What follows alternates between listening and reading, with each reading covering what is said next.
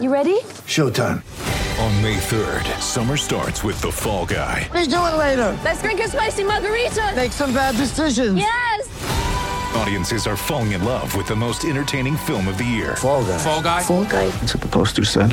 See Ryan Gosling and Emily Blunt in the movie critics say exists to make you happy. Trying to make it out? Nope. Because I don't either. It's not what I'm into right now. What are you into? Talking. Yeah. The Fall Guy. Only in theaters May 3rd. Rated PG-13. All right, folks, welcome back. This is Daniel Hardy here at Golden State of Mind. I have a very special guest today, a gentleman who made his name working for NBA teams in crucial behind the scenes roles. He's a former video coordinator for the Washington Wizards, as well as a former scout for the Raptors and Hawks. You currently can find him breaking down NBA X's and O's on the Wide Web. You may even know him from social media because the man definitely has the Twitter fingers. He's at Scout with Brian, and want to give it up for Brian Oringer. Thank you for coming on today, Brian O. How are you doing today? I'm good. Appreciate you having me. Awesome. So, um, first things first. Uh, where did you grow up, and who was your squad when you were a kid? Yeah, I, I grew up in the uh, in Maryland, near the in DC area, so I was a big Wizards fan in the Gilbert Arenas, Antawn Jamison, uh, Caron Butler uh, era. Um, you know, and then getting to end up working for them for for six seasons was kind of a, a dream come true. But uh, yeah, I've, I've always been a, a DC local. Worked for Gary Williams uh, at the University of Maryland for a couple of years, so that was my most immediate uh, basketball influence. But you know, I grew up, of course, watching Kobe and MJ, and you know, obviously later Steph and LeBron and all the greats. So gotten to see a lot of great basketball for sure.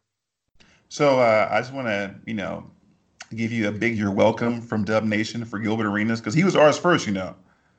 Yeah, yeah. He uh, that was a rare, uh, you know, one of the Ernie Grunfeld moves that I think people can agree was pretty darn good to to get him for you know pretty cheap at least initially for uh, locked up for a long time and uh, yeah he'll go down as one of the great tragedies in basketball. I mean he was so much fun, uh, you know, to watch for that three or Oh, four yeah. year stretch. Um, you know, it was just a shame how that went south very quickly. Obviously. Oh yeah, for sure. Agent Zero, you know, was cooking with the hibachi stuff. Um, it's funny because I think he may have represented uh, the shift that was happening for where the uh, point guard, uh, the primary ball handler, was becoming more of a scorer as opposed to a, a passer. Um, now, if we look back at you know 2009 when Steph Curry was drafted, I actually have a list from Bleacher Report of the game's best point guards in 09. I'm going to read them off real quick. You got Jameer Nelson, Chauncey Billups, Jason Kidd, Jose Calderon, Tony Parker, Rajon Rondo, Steve Nash, Derrick Rose, Deron Williams, and Chris Paul.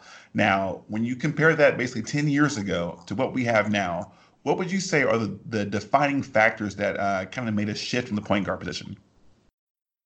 I would say, kind of like you said, I think it's gone much more to a, a scoring position. Um, you know, I think a lot of those guys, you know, those were all great players, but uh, you know, guys like Calderon, uh, Rondo, you know, even Chauncey to an extent. I mean, they they could all score, but they were more kind of run a team point guards. You know, run your plays, execute your offense, uh, get the ball, you know, where it needed to go. Um, and I think today's style is is a lot less about uh, you know, specific plays, obviously a lot less post ups, um, you know, hardly any mid range. Um, you know, so I think the position has kind of morphed where you need guys who can who can hit the three at a high level and and you know big time shooters. And even if there is a little uh, you know drop off in kind of the ability to to run or lead a team, I think teams are are willing to tolerate it if guys can put up you know 20 25 a night uh, by hitting you know four or five threes in a game so i think like you said it's it's gone more to a uh, a much uh, shooting position for sure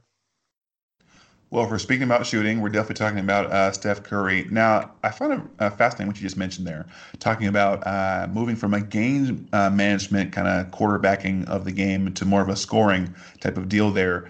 Um, obviously, Steph Curry, that's Steph Curry's one of the elite scorers of our generation, and maybe all time. But where do you see his game management skills?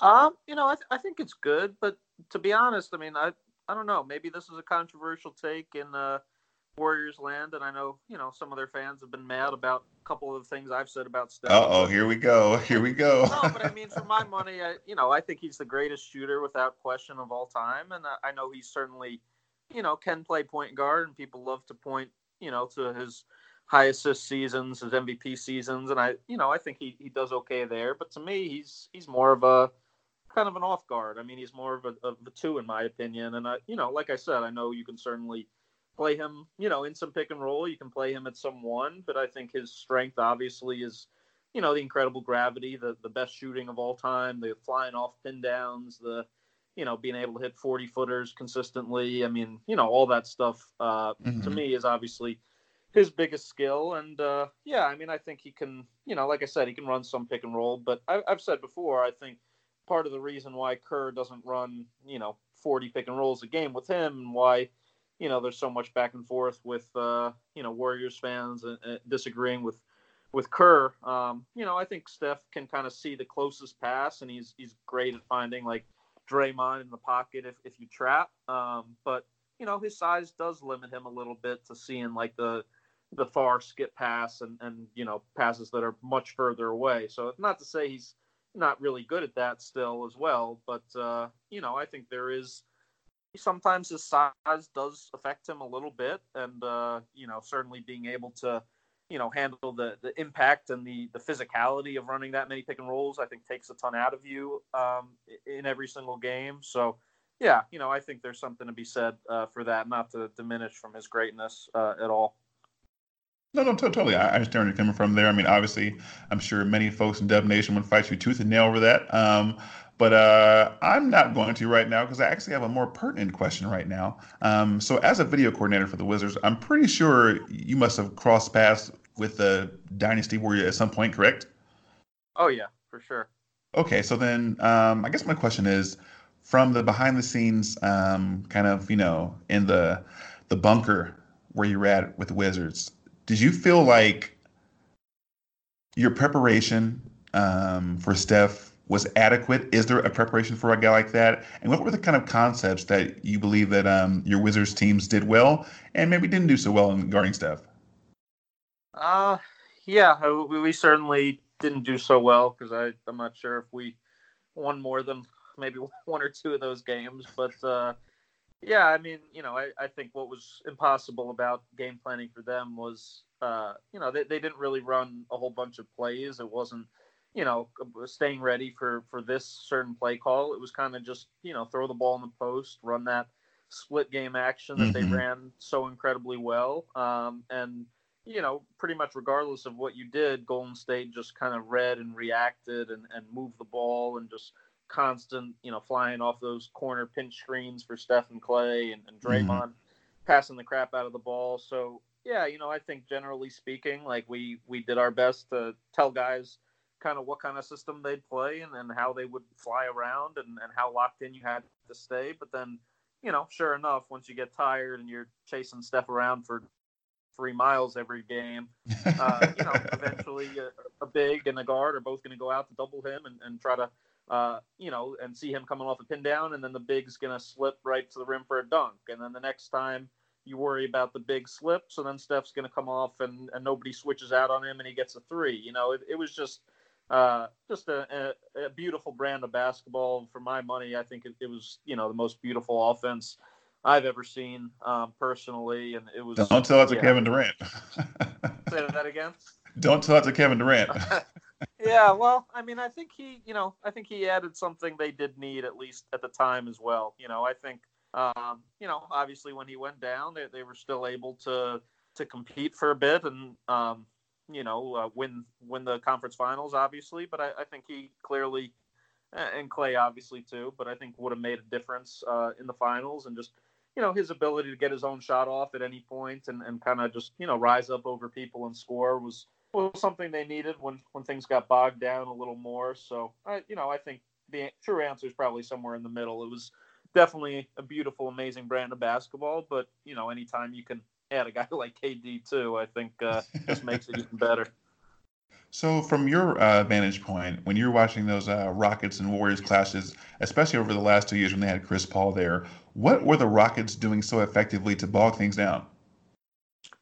Um, yeah, they, they just played probably the best, uh, you know, defense that anybody's played on Golden State, and, and they did that by switching uh, just about everything. But you know, a lot of teams uh, want to switch everything, or a lot of teams say their game plan is to switch everything. I mean, that even at times was our game plan, but Mhm. you know, there's a huge difference in the the intensity at which uh, you do that. You know, so I think Houston uh, they did a great job just switching with contact, and anytime you know Steph or Clay would come off a pin down, they had PJ Tucker or whoever was the big setting the pin down, just ready to switch onto him. The guard knew exactly what his job was to switch onto the big. You know, they just did it uh, with contact. They were physical. Um, you know, and I think they just kind of made things uh, as tough as they could, and even still, you know, that still wasn't enough. I mean, I did the uh, the video um, on the Steph Draymond pick and roll that you know you guys ran ten times down the stretch in that game game six, and I think scored eight out of the ten times. And and Houston, you know, I, I looked at their defense. Their defense for the most part was was okay. Like they they guarded it all right, but you know, uh, Clay, Iguodala, all those guys still made huge shots, contested shots. Um, you know, and it just uh, yeah, they're impossible to guard when they when they really get going. Obviously. No, totally, totally. Um, I noticed that um, in your breakdowns, you're, you're kind of re- referencing to, um, I guess, the the average fan who may be upset with what they perceive to be in inadequacy in um, a coach or a player. And I oftentimes see you on Twitter talking about how they just don't understand um, what they're talking about, um, especially in regards to, say, like a, a Fizdale in New York, where people were saying he needs to, you know, activate more of a, a motion offense and get the ball moving. And I believe you kind of referenced how with the Houston Rockets, um, they pound the ball all day and score, you know, as, as you said, you know, a, a thousand points. What do you think um, is the most difficult for the average fan to know about NBA offenses? Uh, where do I start? I mean, you know, there's there's, there's a million things, and you know, I I think, um, yeah, I think it's kind of got to an unfortunate point in, in NBA Twitter where, like, you know, we have ten thousand uh, casual fans and, and bloggers and people all over the place who all think they, um, you know, can basically do the job better or, know, you know, what the coaches should be doing, and and you know, my response to that, uh, honestly, is that you know, I I. I I probably used to be one of those people myself. You know, before I started in sports, I used to think coaches were dumb and clueless and just kind of go with the the narratives online. But you know, when, once you're in there, once you understand, you know, they've been obsessing over every single aspect of basketball for the last 30, 40 years of their lives and know every intricacy of every offense and defense and play call and execution and just spend you know 15 hours a day obsessing over the tiniest little details. Mhm. um, you know i think you just develop an appreciation for for how tough of a job it is. And you know like in the Knicks example yeah i think people tend to um, you know they get sucked up into like the the synergy numbers that oh you know the Knicks are running a ton of isolations. But you know if like if you watch the games they're actually you know Fizdale doesn't call any they don't run any isolations what they run is is the same plays that that Golden State runs with with you know Randle handling up top is the same delay offense that the Warriors ran. You know they just Mhm. they just don't have you know the personnel to really execute anything at, at a super high level. To be honest, you know when your best best scorer is probably Marcus Morris. So you know I think uh, most of their issues are more uh, you know on the front office team assembly side, and you know I think people tend to see the coaching as kind of the most immediate like you know i don't understand how this guy wasn't in for the last shot or how we lost this game or whatever you know and they get very angry. But i, I think uh, you know david fizdale's a, a well-respected spo disciple lebron guy you know i I think he clearly knows what he's doing. I think he just hasn't been given um, you know enough talent in new york right now Well, it's funny enough you mentioned that because uh, the Warriors' very own coach Steve Kerr is kind of having some difficulties with the Twitter crowd. You know, I mean, I don't know how much relevance that actually provides to like reality, but there is definitely a strong voice out there um, that is, I'd say, rather disgruntled with the way that uh, Coach Kerr, you know, works his way around with the team. And funny enough, I think it's hard to uh, criticize a man that went to five straight finals, but I think a lot of folks are saying, hey, you know give me Steph, Clay, and KD, and Andre, and Livingston, and all those guys, Draymond, and you know I could do the same thing. Um, I guess my question here is, when you see the difficulties that the these young Warriors are having, obviously uh, thin roster and a lot of inexperience, a lot of guys under 25 years old, got some rookies in there. Um, when you see them running the the, the motion offense that you study so closely when you're in Washington, um, if there's some times in your mind where you're just like, hey give the ball to D'Lo, high spread pick and roll, and live with what you get, as opposed to trying to, I guess, cram all this knowledge of this, you know, rather intricate style of basketball to these young guys? Um, you know, I think you need a balance, and I think I think Kerr uh, started to kind of find that balance, right? And you know, it, it, seemed to me at least that they were running a decent amount of, of D'Lo pick and roll. Um, you know, especially in the in the recent few games before he got he got hurt. Um, you know, but I think that even is is hard too. You know, you say, okay, yeah, we got a, a role guy, say in, in Cauley-Stein, but then mm-hmm. you know we've got uh, Draymond obviously who's still not shooting the ball. We got Glenn Robinson who nobody is all that worried about, you know, taking threes and and uh, yeah, I mean it's just hard, really hard to run pick and roll when you have uh, two guys, maybe three guys on the floor at a time who teams aren't worried about uh, shooting the ball at all. So, you know, my right. answer has kind of just always been that, there's no magical offense. Like I said, I think uh, that motion offense was, you know, it is beautiful and is fully capable of, of being beautiful the same way you know, a Popovich offense or any great coach's offense is, is capable of, of being beautiful. But, you know, you see even the Spurs are just kind of undermanned offensively this season. They, they look like, uh, you know, they're kind of winding down in terms of uh, if they can really still stay relevant and be a playoff team. And, and it just, you know, I know people will even criticize Pop and say that Pop forgot what he's doing. but, you know, they're, they're great coaches. And, and you know, it just – it's 90% about the players, 10% coaching. Um, the Golden State issue this year, I promise you, is far more about, you know, obviously the youth and, and the inexperience, but now, you know, couple that with massive injury problems, it's it's really hard to to win games that way. Did you hear that, people? Brian O just told you stop blaming Kerr for the team struggling right there. yeah, I I would say that. That's fair. Get ready for the greatest roast of all time the Roast of Tom Brady, a Netflix live event happening May 5th. Hosted by Kevin Hart, the seven time world champion gets his cleats held to the fire by famous friends and frenemies on an unforgettable night where everything is fair game. Tune in on May 5th at 5 p.m. Pacific time for the Roast of Tom Brady, live only on Netflix. Uh, so how high are you right now on D'Angelo Russell? I mean, I, I asked that question like he was a, a, strain of ganja, but I'm talking about you know as, as, a player who a lot of folks were very skeptical of coming out of you know first LA then Brooklyn. Um, from what he's done right now with the scoring explosions, I know he's injured, but um, what's your perception of uh, D'Lo right now?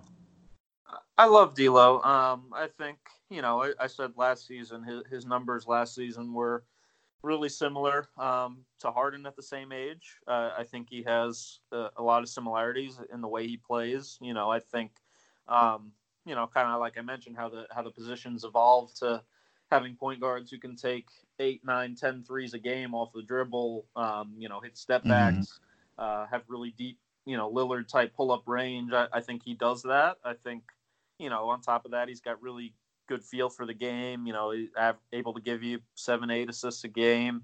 Um, you know, I think some of the questions obviously are more defense and, and staying locked in, and, and he's got to continue to to grow on that end and, and be a really great two way player consistently. But uh, you know, I, I think obviously his his numbers even in those 10 games with you guys were were a step up even from last season. I, I think you know, I don't see any reason why he won't continue to to improve and, and be a guy that can be an all star um, really for the rest of his career. I, I think he is phenomenally talented and uh, you know, a great shooter, great scorer, um, good, really good passer. So yeah, I, I really liked uh, adding him to the mix there, and, and think if they, you know, had stayed healthy this season, I, I do think they would have figured it out um, and at least been in playoff contention. You know, it's fascinating you brought up the Harden comparison um, because a lot of fans in Dub Nation are already anticipating him being dangled as, as, a trade piece when the Splash Bros are healthy, and that James uh, sorry James Harden comparison kind of reminds me back in the day when I you know you had Russ, KD, and Serge, and then like Harden was rather expendable at that time, and then looking back, OKC really regretted it. Um, now I don't think it's that level of dire for the Warriors, but at the same time, anytime you have a 23 year old guy who's putting up that level of uh, output you can't just you know throw one on the trade block just because you have other good players.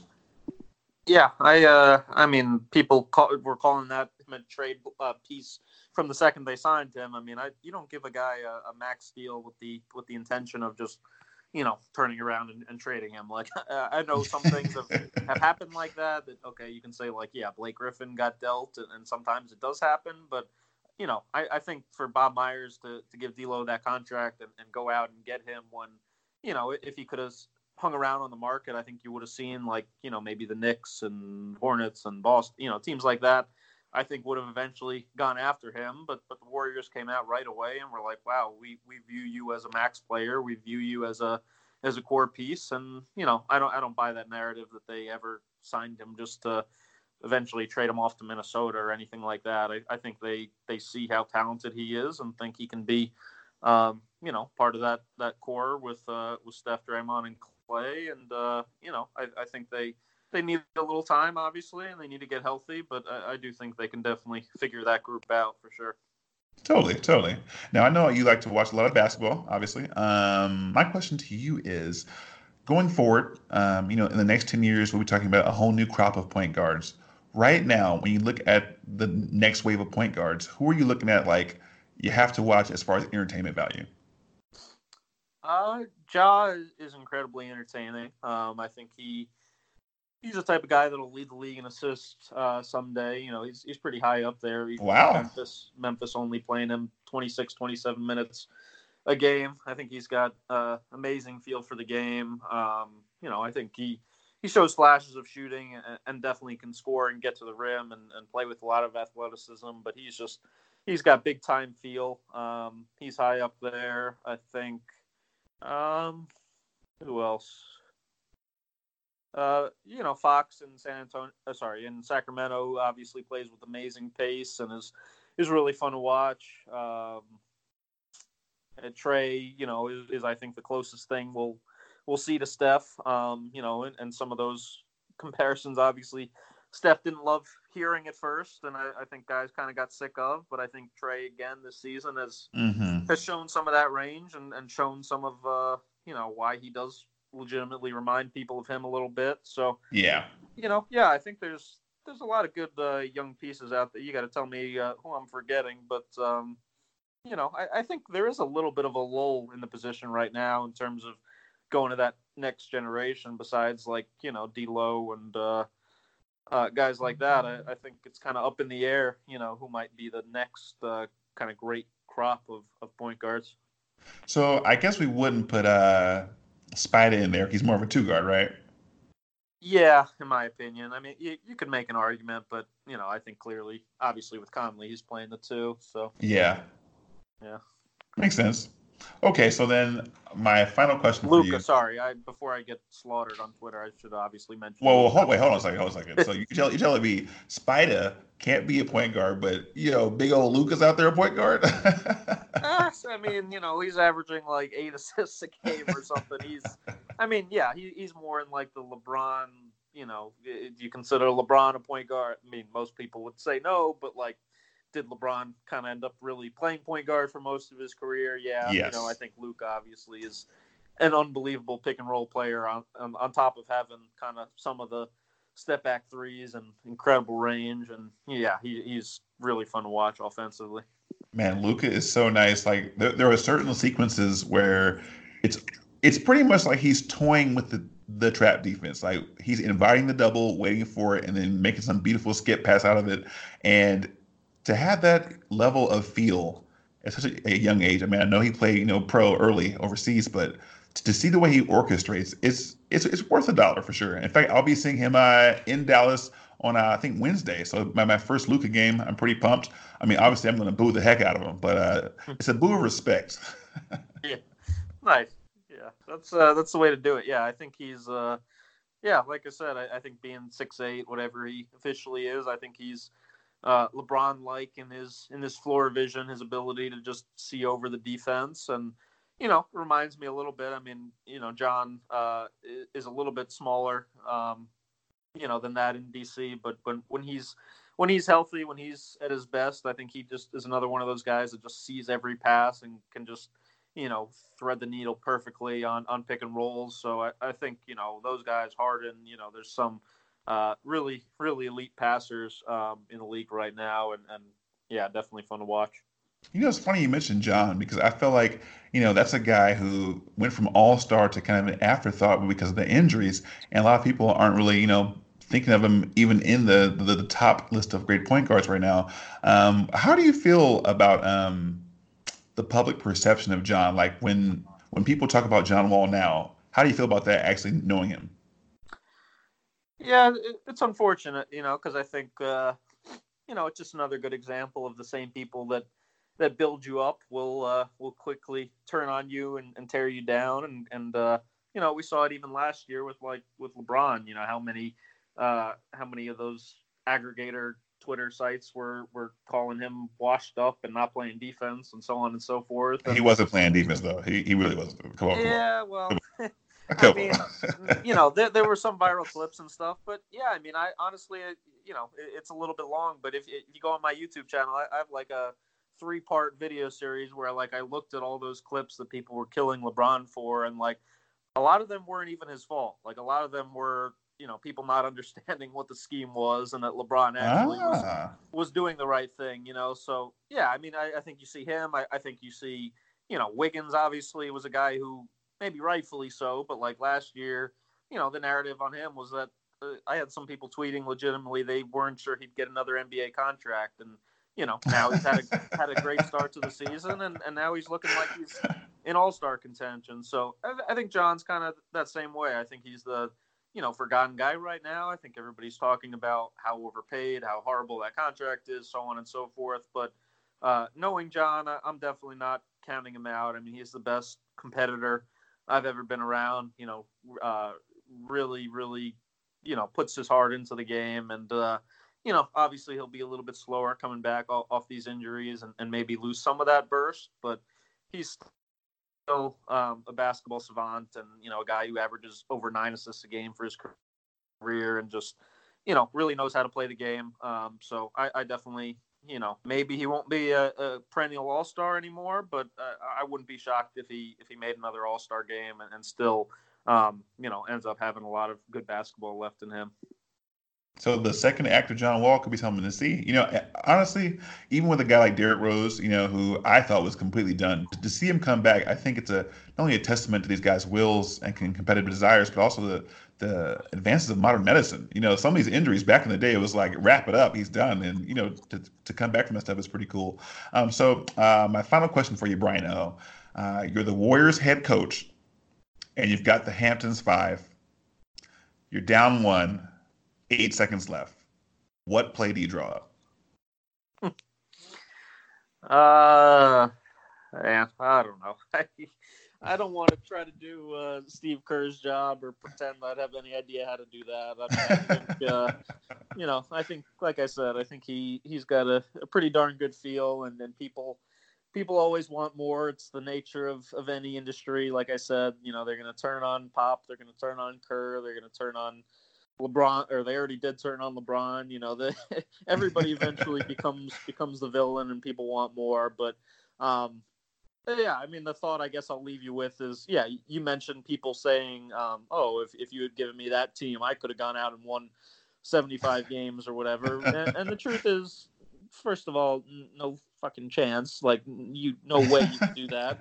Uh, and second of all, I, I think honestly that that made it a lot harder on them. I think like especially going against like some of those teams that you guys had an X on your back every single night, and every single right. night every team would have killed to beat you, and just you got you know the absolute best effort of every team every night. Uh, everybody that was maybe a little banged up decided to play against you guys. All the games were on national TV, big stage you know, and, and to handle that and, and win 73 games and have as much success as they did, I mean, that, that's an amazing testament to, to how hard they played. Um, you know, not just in the in the motion. The motion offense requires a, a ton of really hard cuts, flying around the court, ball movement, but also defensively. You know, I think they they really competed their their butts off on defense as well. Um, so, you know, coaching is again, it, it's not nearly as much about X's and O's as, as some people think. It's much more about, uh, you know, the spirit of the team, the chemistry, how hard they compete, um, how hard they play,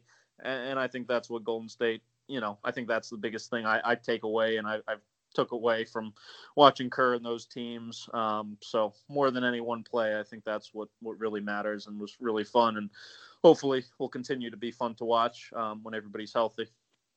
You know what? That was a far more elegant answer than just run a high um, Steph KD pick and roll, and I appreciate that very much. Thank you so much, ladies and gentlemen. This has been uh, Bryan O. Uh, tell them where to find you online. Yeah, pretty much everywhere. Uh, Scout with Bryan. Bryan's with a Y, but yeah, Scout with Bryan on Twitter. Scout with Bryan. Uh, you can search on YouTube. Scout with Bryan podcast. Uh, pretty much across the board. Just yeah, that scoutwithbryan.com.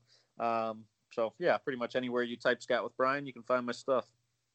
Awesome. Hey, well, thank you so much for joining me today, man. Um, you know, Dub Nation loves hearing what other folks think about Dub Nation. It's a it's an awesome feedback loop, and uh, of course, with you actually having been in, in, the industry and scouting the team firsthand, it's great to hear your voice. Thank you so much for joining us today. Really enjoyed it. Appreciate you having me. All right, cool. All right, folks, you know what to do. Play this, share it, and then play it again. So take care. Bye bye.